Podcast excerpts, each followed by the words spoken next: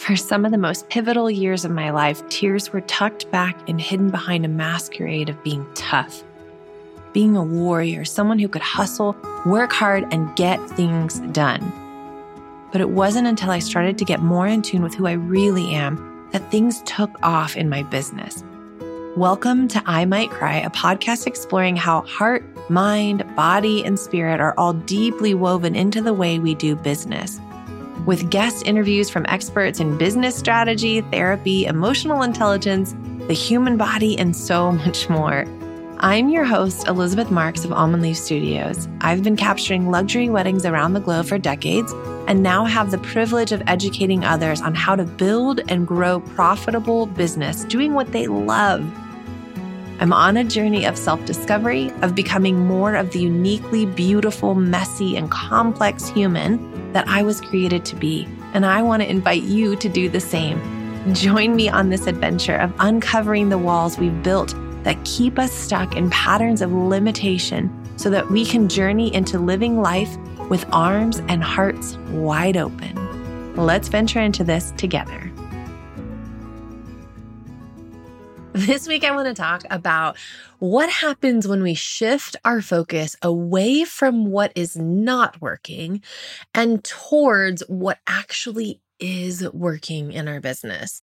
I had this question come up recently where one of the students in one of my programs, The Art of Booking, she was talking about how she just has this fear that continues to creep in fear about money, fear about not booking enough clients, fear, fear, fear, fear, fear. And that when you are doing it alone and you are flying solo in your business as a solopreneur, that it gets really lonely and it's hard to move through that. So I started asking her some more questions and we started focusing on the root of the problem. Like, what is actually underneath all of this? Where's the belief coming from that we need to be focused on the fear? This is something that I see happen time and time again. And I know I've certainly had seasons of my life where this was a huge part of my life, where I was so focused on what I needed to fix, what needed to change, what needed to be tweaked.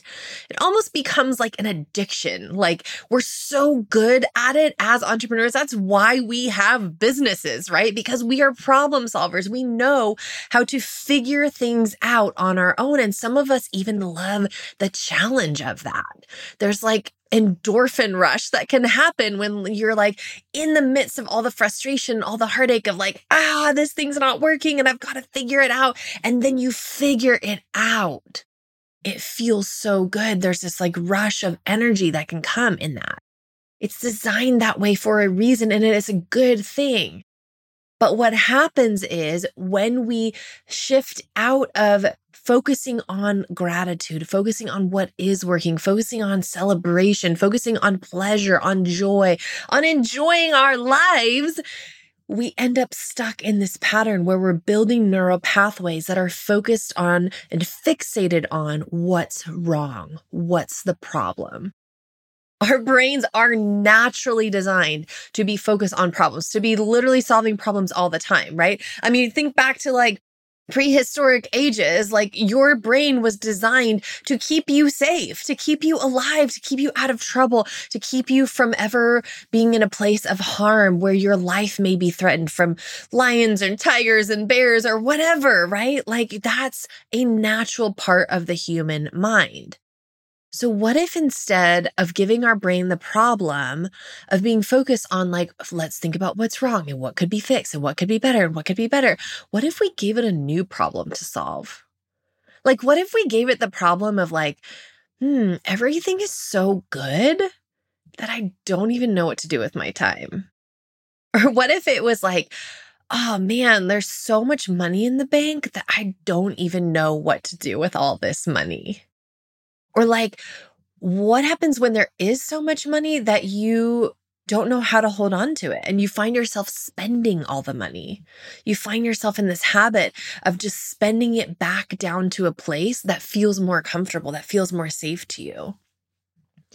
What if we focus on what is working? What if we give ourselves permission to stick to the basics, to stick to what is working, and just do it more? Just repeat it. I see this on like so many levels in business and not just my own and like the lives of the people that are in my programs too. We were even talking recently about social media and like how once you have a booking system in place and you know what you're doing and you know how to move clients through that process and you're building the trust and it feels really amazing and feels like just awesome to you and to them how do you fill your funnel? Now that you have a system in place, like what do you do? And I was so clear. I was like, listen, this is not a one size fits all thing. Like, I'm not here for that. And I hope you're not either.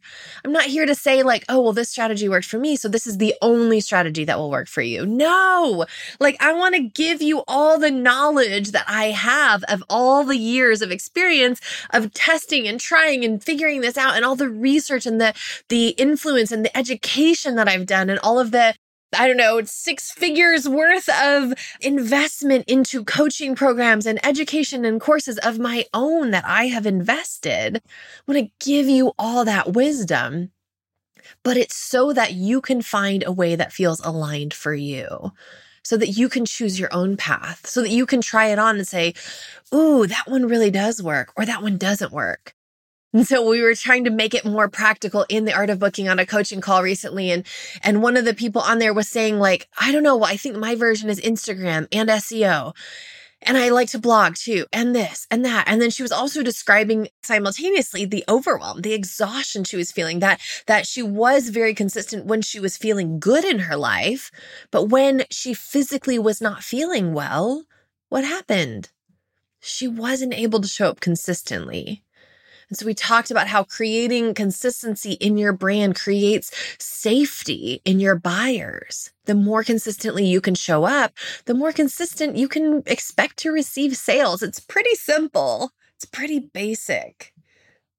So we dove in so much deeper and we just looked at like, okay, well, which is it? Like, can we narrow it down? Can we give you permission to just do one? And can we give you permission to find some systems and support in the times in your life when you cannot show up and be consistent? Because you are human and you're not going to always be able to show up consistently. You're not going to always want to show up consistently. And that's not the point. I don't want you to like show up anyway and hustle hard anyway, even when you don't feel like it.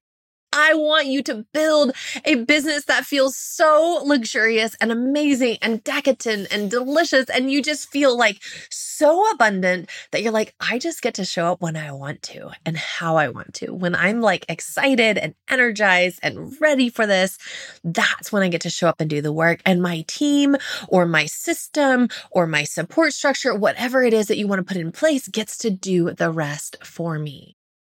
That's where business gets easy. When we allow ourselves to simplify by focusing on what is working instead of what's not working, and then just repeating that and creating consistency in that, in what is working.